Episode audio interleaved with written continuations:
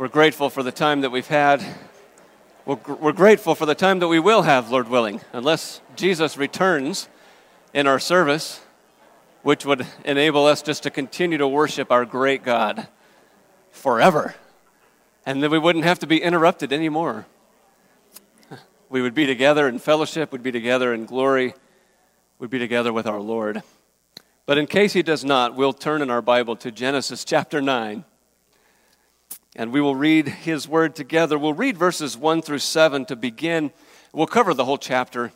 Um, just in case you've been wondering, are we ever going to get through Genesis? We, um, we had to start slowly, but uh, we're, we're going to begin picking up as we get into these accounts that are meant to be read all at once and studied together. So, Genesis chapter 9, uh, let's read verses 1 through 7 together. And God blessed Noah and his sons and said to them, be fruitful and multiply and fill the earth.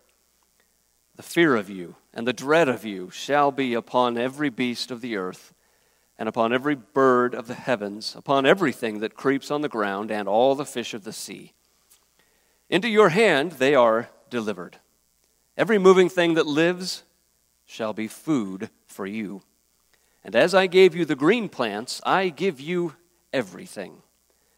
But you shall not eat flesh with its life, that is, its blood. And for your lifeblood I will require a reckoning. From every beast I will require it, and from man. From his fellow man I will require a reckoning for the life of man. Whoever sheds the blood of man, by man shall his blood be shed. For God made man in his own image. And you, be fruitful and multiply, increase greatly on the earth and multiply in it. Father, we praise you. We thank you for your goodness, Lord, that you are good. Father, you've been good to create us, you've been good to bring us here. Father, we pray that you would speak your good word into our hearts. Lord, to change us, to lift up our eyes to you, to, to view our Savior and our Lord Jesus. God, to worship Him now and throughout the day, throughout every day, for your glory in Jesus' name. Well, last week together we viewed chapters 6 through 8 and God's terrible judgment, God's righteous judgment on the earth because of man's sin. And we say terrible, not because we're judging God or, or his judgment, but because it was a terrible judgment. It was, it was a, a very serious, extremely serious judgment that God brought on the earth. But then against that backdrop, we saw his amazing grace, his grace to save when it wasn't deserved because God's grace is powerful. It overcomes his judgment. we got to see that last week in chapter 6 through 8. And Noah and his family and the animals all uh, were, were delivered from the flood, and they came out of the ark. And I need to make a correction from something that I said last week. Uh, if you were here, as we talked about the ark and we made a, a size comparison to the square footage of the ark, uh, I compared it to the size of the Fry's here in Prescott Valley. And, and we said, well, it was about three times the size of the Fry's. Well, that was based on old information, so uh, I wanted to apologize for that, point that out. I spoke to the manager, actually, of the store. uh, we, we, know him. but. Um, he said, no, it's been expanded since then. It's, it's about 100,000 square feet. So the ark was a little bit bigger, only by a little bit, than the size of the Fry's here in Prescott Valley. So, but still immense, right? Okay, I needed to get that correction out there in case you were still holding on to that. Probably not, but. Okay, so Noah and his family and the animals that were on the ark all came out of the ark, and they all lived happily ever after, right? if only. What does it look like to live in this world now? After God's judgment of sin, that worldwide flood, his deliverance by grace, what do we do now? What, what's different? What's changed and what's the same? And when he started out, he created everything and it was good, it was very good, and then mankind fell into sin, and we saw a really big mess of the world that man was making after that point. And, and now there was this flood that wiped out everything. And so you don't want everything to stay the same that it was, but you also don't want to see everything completely change. What's changed? What's different? Because change can be very difficult. Change can be stressful. Now, for Noah and his family, I mean, what's stressful is seeing everyone wiped out before you, being saved on the ark, um, living on the ark for well over a year. Uh, you know, those things would be considered in our word today traumatic. that, that would be a traumatic experience. But then, then you look out, you get out of the ark, and, and it's a different world. The world has changed. Uh, scientists tell us, and, and when I say scientists, I'm referring to scientists who believe in the Lord and believe His Word and still can conduct science. Uh, we call them creation scientists, but they are scientists. They say that evidence abounds for the flood, along with some extensive volcanic activity that happened uh, after the flood, which brought about an ice age after the flood. So that would have provided bridges across water for animals and people to go onto different parts of land. than where the ark had landed on the earth. Uh, or, according to chapter 10, verse 25, land was split apart. Later, later in, in Genesis, we'll see that, Lord willing, uh, next week as, as Pastor Tom leads us through that. But um, that could have been when the earth split apart. But anyway, at this point, there, have been some changes. The climate is different. Yes, there was climate change in the past. Almost like there's a cycle that, okay, well, that's another time. There was climate change. The land was different. It had been wiped clean of animals and people, and now they're to be spreading out on this land. Um, after being underwater for over a year, plants look different. I, you know, everything is different, and all of that's probably pretty obvious to Noah and his family. But what's not as obvious is um, okay, so now what does life look like in this very changed planet? What does God think about us? If we mess up, is he going to flood the earth again? I mean, this time are we going to get on the ark if he does it again? Um, what would it take for God to do that again? Uh, does, does God care about mankind? Does he care about life? He created it all, and then he wiped it all out. Does God care about maybe maybe life just isn't that important?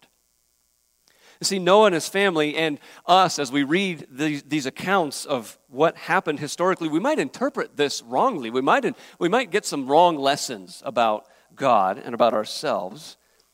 When God blotted out all of humanity and animals, we, we might take it the wrong way. So it's important for us to study this because this is the world that we live in now. We don't know everything about the way that the world was before the flood, and especially before the fall. But this is the world now that we are living in. This is, this is a, a, a big reset, a starting over.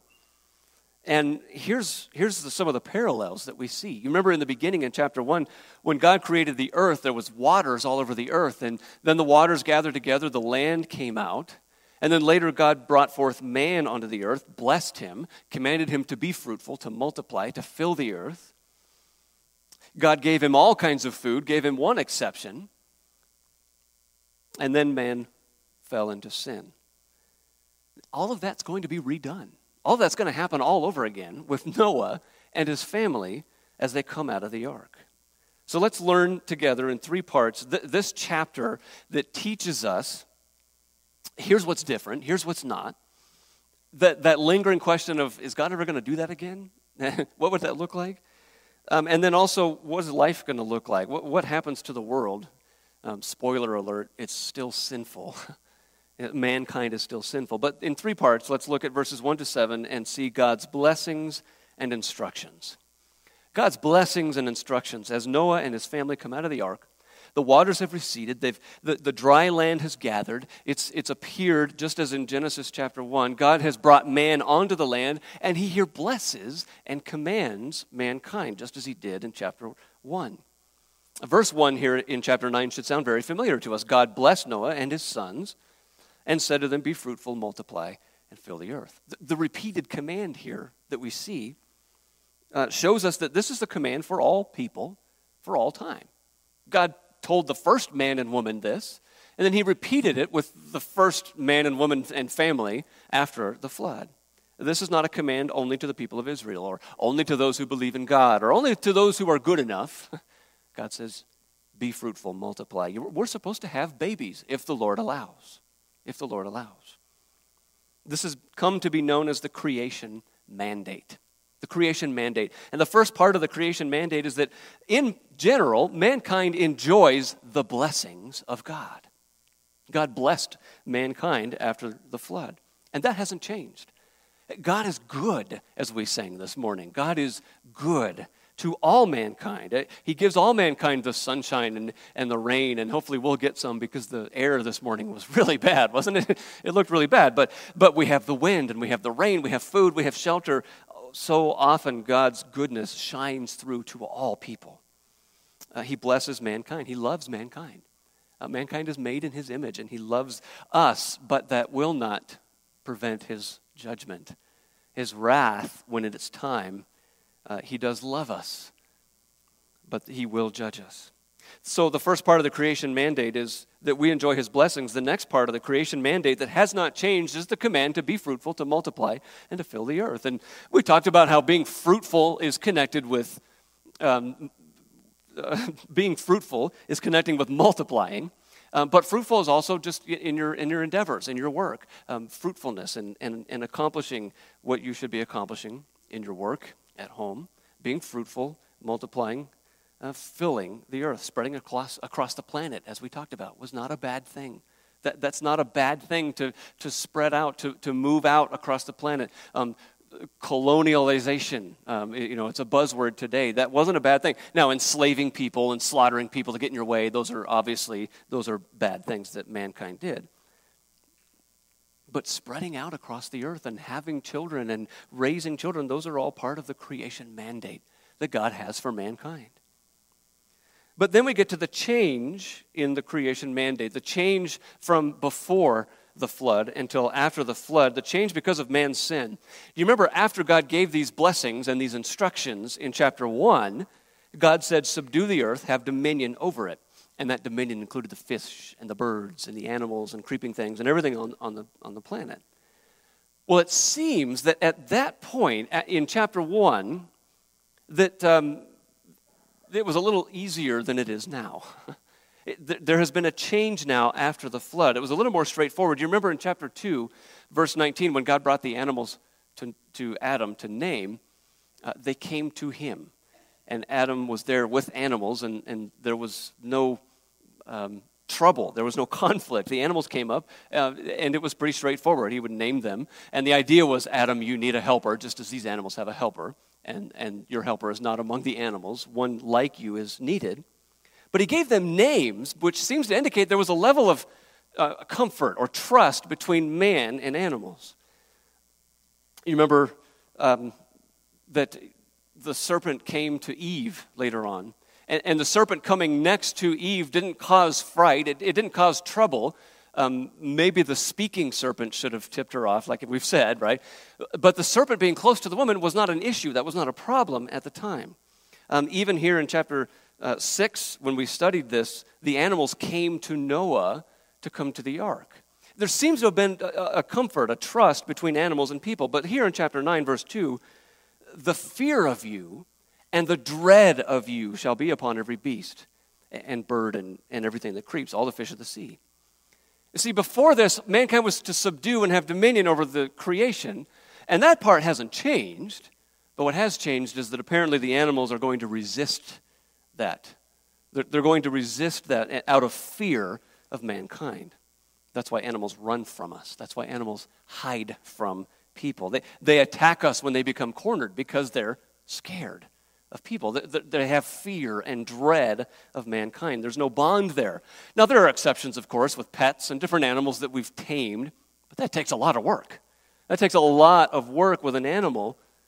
And, and in fact, usually it's a pretty clear indication that if an animal is not afraid of humans, there's something very wrong with the animal, right? And they, they are generally put down. But this is, this is an issue now. This is a change after the first eight chapters of Genesis, now here in our world, the animals don't just come running up to us and, and we can have fun with them. But hold your place here and turn with me to Isaiah chapter 11 because God's going to restore that trust, those relationships between animals and people, and, and even between animals and animals later in what we call the millennial kingdom, when Christ comes to rule on this planet for a thousand years Here's what God says in Isaiah chapter 11, in verse 6 The wolf shall dwell with the lamb. Wolves eat lambs. But not in Isaiah 11, not in the millennial kingdom. Uh, the wolf shall dwell with the lamb, and the leopard shall lie down with the young goat, and the calf and the lion and the fattened calf together. And look at this and a little child shall lead them. The cow and the bear shall graze, their young shall lie down together, and the lion shall eat straw like the ox. The relationships are changing. The nursing child shall play over the hole of the cobra. A child, a, a little baby who's, who's just crawling around but still nursing from, from his or her mother will be able to play near the, the hole of a snake. The weaned child shall put his hand in the adder's den. You don't want your toddler to be sticking his or her hand into the, the, the den of an adder, any kind of snake. But they shall not hurt or destroy in all my holy mountain, for the earth shall be full of the knowledge of the Lord as the waters cover the sea. So God's going to restore that in the future where animals aren't afraid of animals and people and animals can, can be together and they're not afraid any longer. But in the world we live in now, these relationships are broken. Mankind is still commanded and blessed to subdue and have dominion, but now it's a little harder than it would have been because of our sin. Because of our sin that brought this in. So God's blessings and instructions are renewed, and they're, they're mostly the same with only a small but significant change. So, as we continue to work in this passage, we're reminded from chapter 1, verse 29, that God gave to mankind and every animal, every plant for food. Uh, every tree with seed in its fruit and every green plant. Remember, there was only one exception the tree of the knowledge of good and evil. Well, here in chapter 9, God's going to again give free rein for food. God's so good to give abundantly and, and, and just to provide so amazingly and bless in a blessing. Uh, there's only going to be one exception.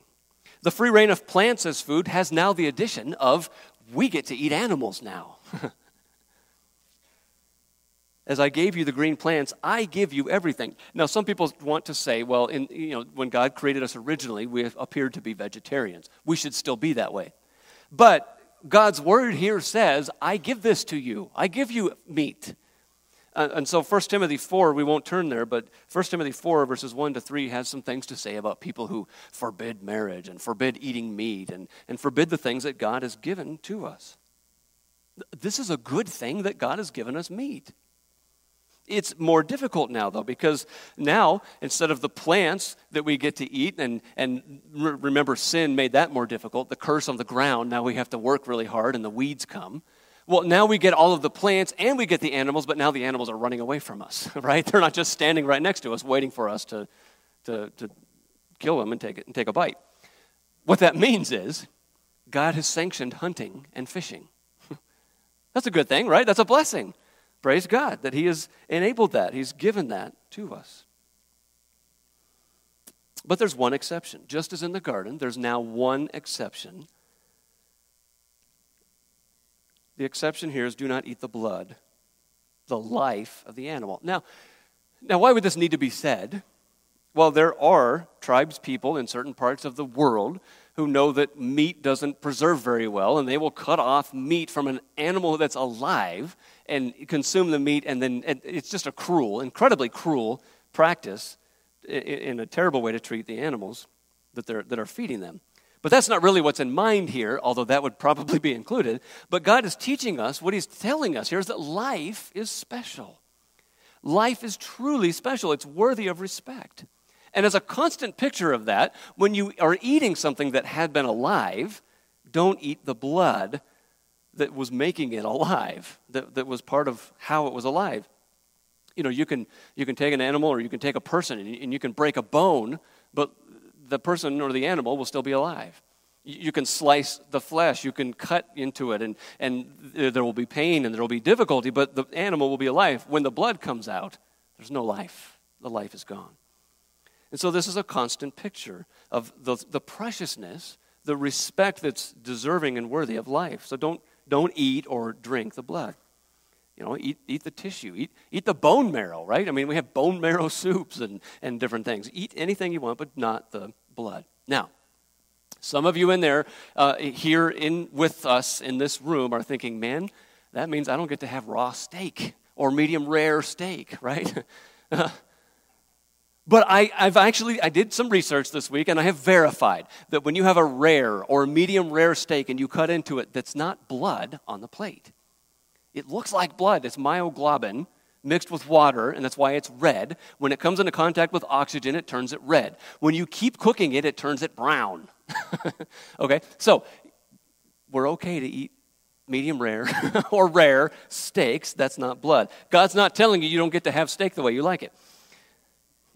if you can afford it anymore. Okay. this was the command to all don't eat the life, the blood of the animal. Later, God explains in Leviticus 17 that Israel was to use the blood as part of their sacrifices. Why? Because the blood was the life of the animal. It lost its life so that you can have your life preserved. Life for life because of your sin.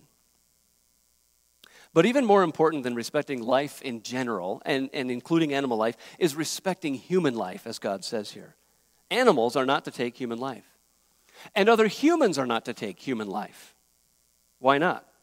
Because God will require a reckoning for the life of man. Why will he do that? Because verse 6 says, Because God made man in his own image. Now, did you catch what God did here? God, God in His Word just quoted God's Word. This is, this is the earliest commentary on God's Word. God, God's Word tells us, I've made man in my own image. Now, here later, I've made man in my own image, so don't kill him. don't kill man or woman who have been made in my image. It's the earliest commentary on God's Word, and it shows us the implications of this. Life is special, especially human life. And as we've said, human life that's special and should be protected is not based on any certain qualities or abilities or traits. The image of God is inherent within all human beings, no matter what age or stage, no matter what you can or cannot do, no matter what you look like or don't look like. Color of skin, gender, even if you're gender confused, you have respect, you have dignity because you are a human being from the moment of conception to the moment of death, and, and again, it can be argued even after death for the body of a human being, from womb to tomb, human life is worthy of respect, of dignity, because human life has been made in God's image. But even though God will require a reckoning, He sets in place a mechanism here on earth for, for those who take the life of a human being, a, a reckoning here on the earth. The person who takes the life of another person will lose his life or her life. In other words, capital punishment is sanctioned by God here. And this becomes important for us as we try to work through what's happening politically, even in our country. Should we have the death penalty? Should we not? Why was ever such a thing invented? What, who would ever have thought of that, and, and why is it there? And this, it's especially important when we try to grapple with even things that happened this past week in, in Texas and, and we'll, we'll not mention the name of the, the man who, who killed 19 children and two adults. But as, as the police encountered him and his life was taken, we understand that, that that was the right action to take. And, and we know that there are people around us who say, well, he got off easy because now he doesn't have to face uh, the music. But God says here, I will require a reckoning. He, he did not get off easy what we see here is that there's not only now a fear between animals and people, man now has a fear of, of other man. Uh, there, there's a, there's a, instead of this level of trust and peace that existed in the world between people, between animals, between animals and people, there's now this fear. Fear of being killed, fear of, of being killed in retribution for killing. And, and so now there's, there's not peace, now there's not trust or, or rest. There is this accountability, this, this rule by fear. But think about this command God has placed the responsibility to repay the taking of human life into the hands of human beings who have hopefully not taken the uh, life of a human. So, for today, when people try to prohibit the death penalty, even for, uh, for something as, as terrible as murder, it is yet another example of mankind trying to throw off God's boundaries, his distinctions, his lines, his laws, his rules that are meant for our good. And we'll talk about some exceptions later in Genesis, but as a general rule, it's wrong to kill babies, children, adults, the elderly. It's wrong to take the life of a human being. And God will require an account. Even when animals kill people, God says, I'll require it from the animals. This is in reality, what we see here is actually, and some of you are going to balk at this and say, nah, I'm not seeing that. I don't agree with you on that. But what we're seeing here is actually the beginnings of human government. Human government. You say, what, why? Well, what did it look like before this rule, before God gave this rule? If you t- kill somebody, then your, your life needs to be taken. Well, it looks like chapter 6, Verse 11 The earth was corrupt in God's sight, and the earth was filled with violence. And God saw the earth, and behold, it was corrupt, for all flesh had corrupted their way on the earth. It was violent, it was corrupt, it was a mess. And there was nobody ruling over the people who just did whatever they wanted, whenever they wanted. So, government is a key part of order and flourishing for mankind. The beginnings of it are here. I say, well, how do you make that jump to, to government? Well, you need people to make a, a determination has someone been killed? Did this person do it? Is there enough evidence for this person to have done it? Uh, we need people to, to make those determinations. We need people to, to decide whether that's the appropriate action to take. We need people to carry out that sentence. And we need a way to, to make sure that the people who have taken their time to, to perform those functions are, are able to support their families. And so you can start to see just the beginning of, of the divine institution of government and, and part of the reason that it exists now mankind of course mars it and defaces it and, and messes it all up but government was part of god's plan. And we'll see more of that as, as we continue in genesis. But so far we've seen what's changed and what's different. A lot of things have stayed the same but there's a lot that's different. The, man, the land has appeared. Mankind goes out. He receives his blessings his instructions from god. God gives great grace great provision with only one exception and just to ensure we understand it that way, God gives the blessing and command again here in verse 7. He says, And you be fruitful and multiply.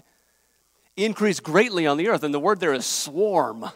swarm all over it, like, like a, just a swarm of grasshoppers that come, that, that come around here a lot, right? Just swarm, go all over the place. If we would just trust this God, this good God, if we would love Him so that we would obey Him, we would find more peace and joy and hope than we could ever find here on this planet, on earth here. But those are the blessings and instructions of God. And let's, let's look next at God's covenant in verses 8 through 17. Number two, God's covenant. We've seen his blessings, and instructions. Now God settles the question of is he ever going to do that again? Verse 9 God begins to make this covenant, we see the expanse of the covenant, how wide this reaches. Behold, I establish my covenant with you and your offspring after you, with every living creature that is with you, the birds, the livestock, and every beast on the earth with you. As many as came out of the ark, it is for every beast of the earth. So, what God is doing here is He sets Himself up on one side, and He puts everything else that's ever been created that's living on the other side. And He says, We're setting up a covenant here. God on one side, everything else on the other. And again, fish aren't named because they're not really affected by floods, like everything else is. But the covenant is between God and every living thing. Verse 12 says, every living creature. Verse 13 says, the earth, speaking of everything that's on the earth. Verse 15 says it's between God and every living creature of all flesh. Verse 16 says between God and every living creature of all flesh that is on the earth. Verse 17, all flesh on the earth. Do you think he means it? He says it several times in different ways. That's, that's the expansiveness of it. That's the width, how wide it goes. Then comes the permanence of the covenant in verse 11. I establish my covenant with you that never again shall a flood destroy the earth. The end of verse 12, the covenant is made with, between you and every living creature for all future generations. Verse 15, never again. Verse 16 says this is an everlasting covenant. Do you think he means that? so, so we've seen an expansiveness. It's with every living creature. There's a permanence of this covenant that God makes, that, that it lasts forever. Finally, we see an assurance of the covenant. Who is it that's making this covenant? God is. God said to Noah, I established this covenant. Verse 11, I established this covenant. Now, we would have to literally read every single word and verse in this section to, to see this, but here in the ESV, 18 times God says it's either God or I or me or my What does that mean? Well, that means that this entire covenant is predicated on who God is, right? Who God is. The only assurance that we have for the covenant is whether God will do what he says he will do. Can God really make a covenant? And can he really keep that covenant?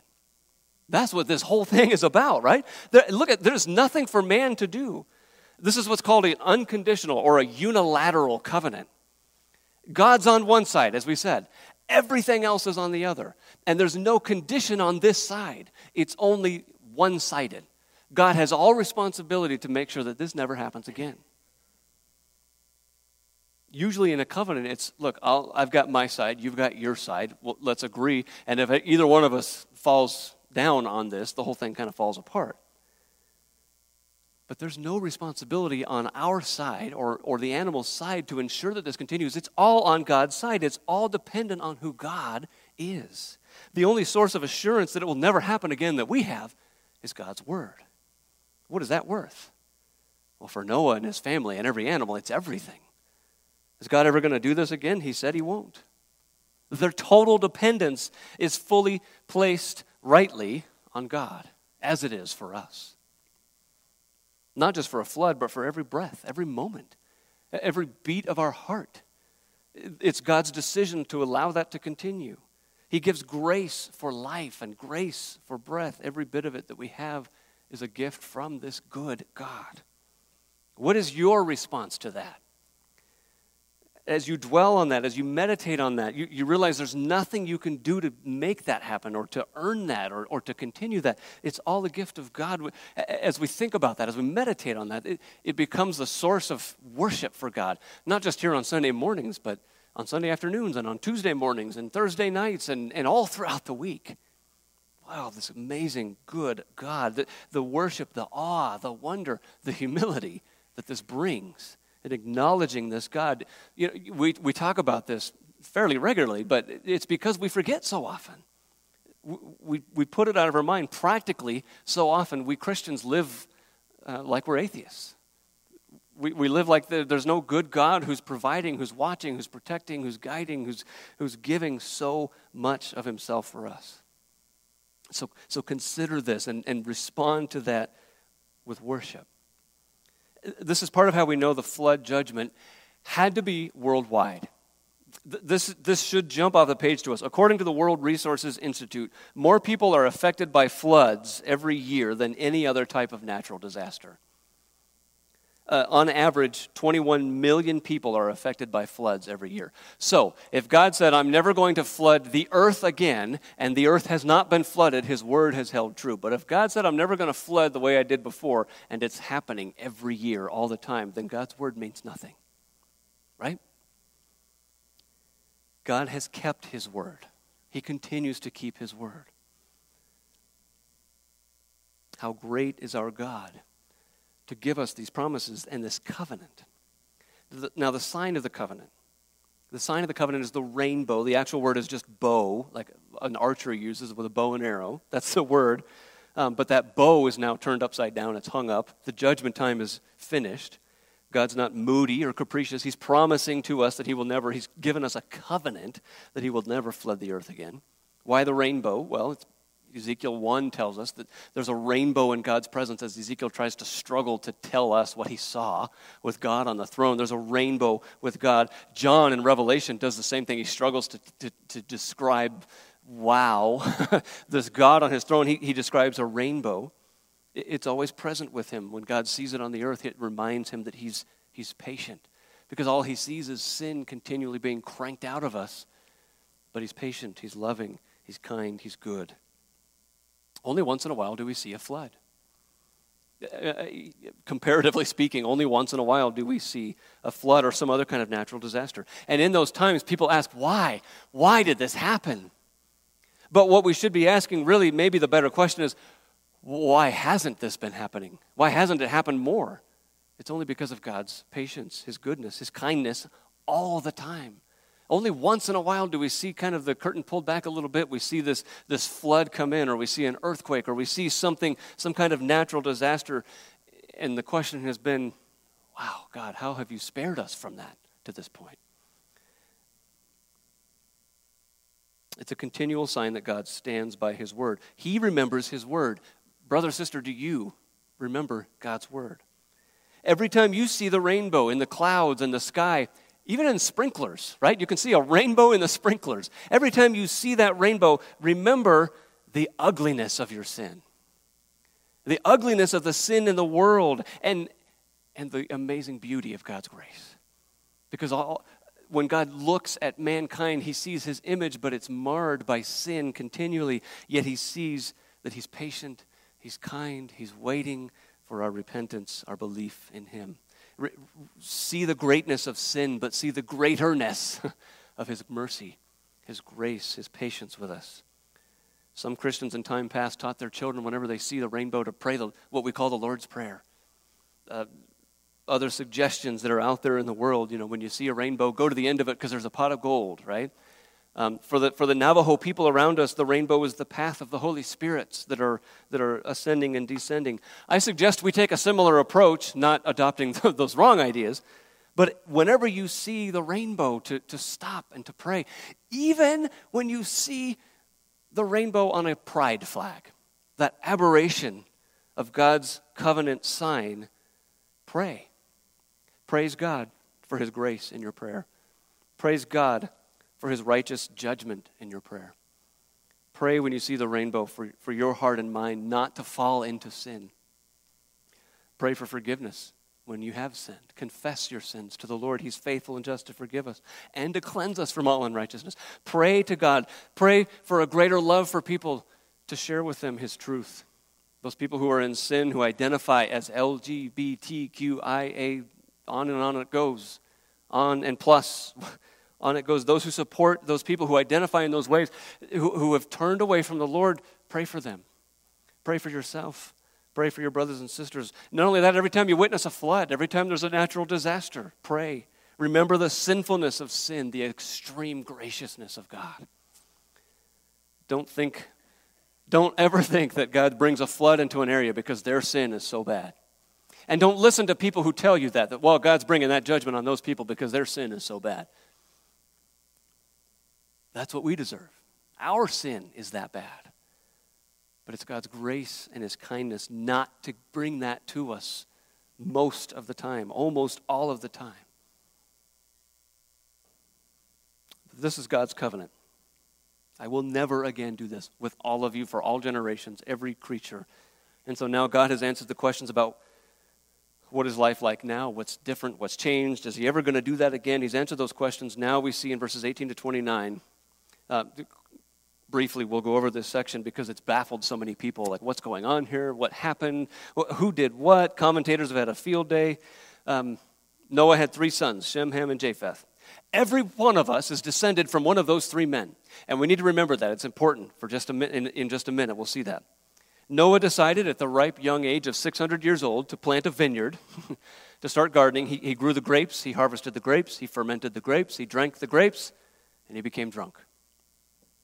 Now, it's possible that Noah was the first one to do this, but as we've always seen, even when you're under the influence of alcohol or something else, the person is still held responsible for their actions. Now, the Bible does not prohibit alcohol. And we don't have time this morning to talk about what the Bible says because the Bible says a lot more than just, it doesn't say I can't. okay? One of the questions that you should ask is, you know, what good is this bringing? What, what good is it doing?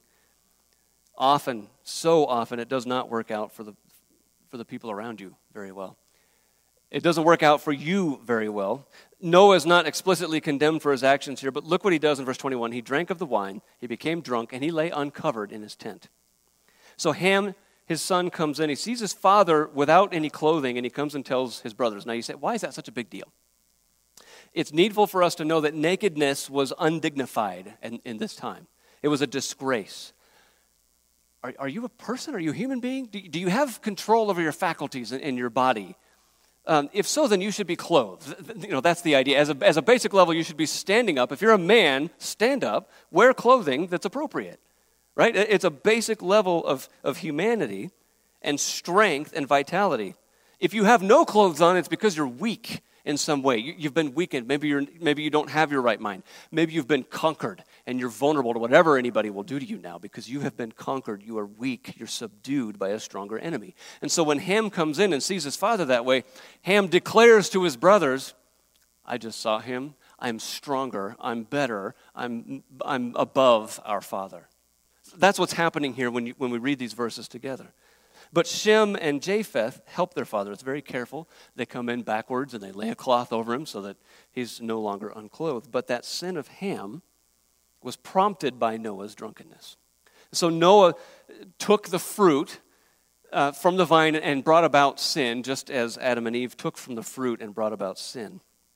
Now, the difference is, of course, that the sin was already in Ham, but we see the sin continuing in mankind. So Noah finds out and he brings the only words we hear from Noah a curse and a blessing.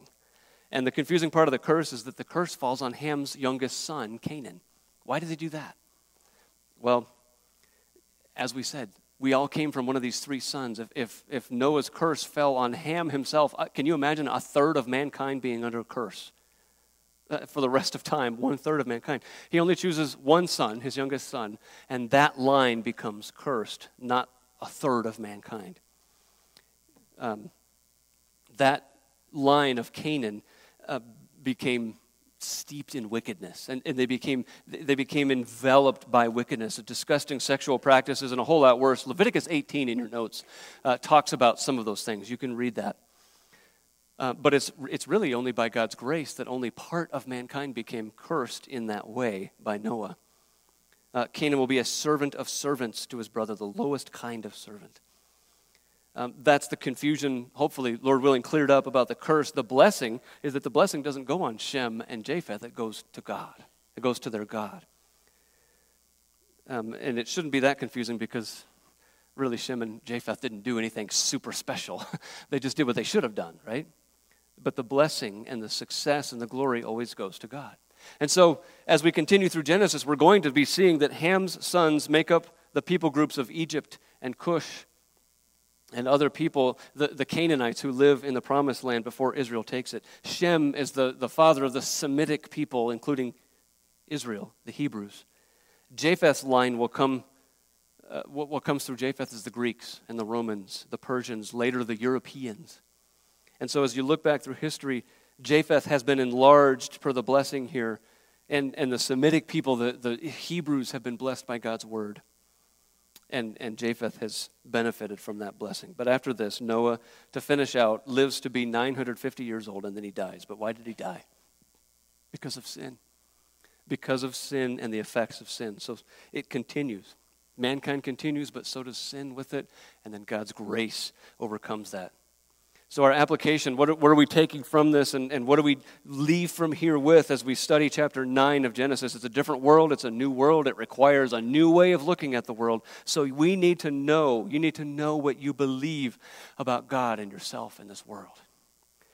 The world has all kinds of different ideas, and, and we're inundated by them all of the time in marketing and advertising and movies and books and entertainment and everywhere, everything around us. Know what you believe, know why you believe it, know how you get there, know why you're in the place that you're in. Finally, be consistent in that worldview. Examine yourself. You know, why do I think this? Why do I act that way? Why do I believe that? Is it because of something I've been told, something I've heard from, from people in the world? Does it match up with what God's word says? If it doesn't, throw it out, adopt what God says. This is a constant process. I find myself doing this. After years of studying the scriptures, I don't have it all together. That's not a surprise for my family. None of us have it all together. We've got to be con- continually doing this. Fall to your knees before this God and worship Him. Learn from Him, grow in Him. Father, we praise you. We thank you that you are so good to us. God, thank you that you have given us so much. Thank you, Lord, that you've allowed us to have barbecue. Father, thank you that you allow us to eat, that you allow us to breathe and to live. God, I pray that you would help us to share these blessings with others. Lord, the priority of the blessings of your truth in love, spoken to ourselves, spoken to one another, spoken to the people around us. God, use us to bring your truth, your message to the people around us. God, so many people around us have a Bible in their house. So many people have a phone that could reach the internet that has any translation of the Bible you could imagine. But God, so few are reading it. So few know what it says. God, that's, that's, that brings sadness to us, especially when we see that in, our, in the church, in your church. Father, we pray that you would grow us, that you would teach us, that you would show us how to study, how to learn, how to apply. Lord, how to compare what we hear and, and throw out the bad and, and keep your word and keep what you have said. Father, we pray that you would use us for your glory. Thank you for your blessing, your grace to use us in that way. We look forward to the return of our Savior. Lord, we, we pray along with John, with John. Even so, Lord Jesus, come in his name.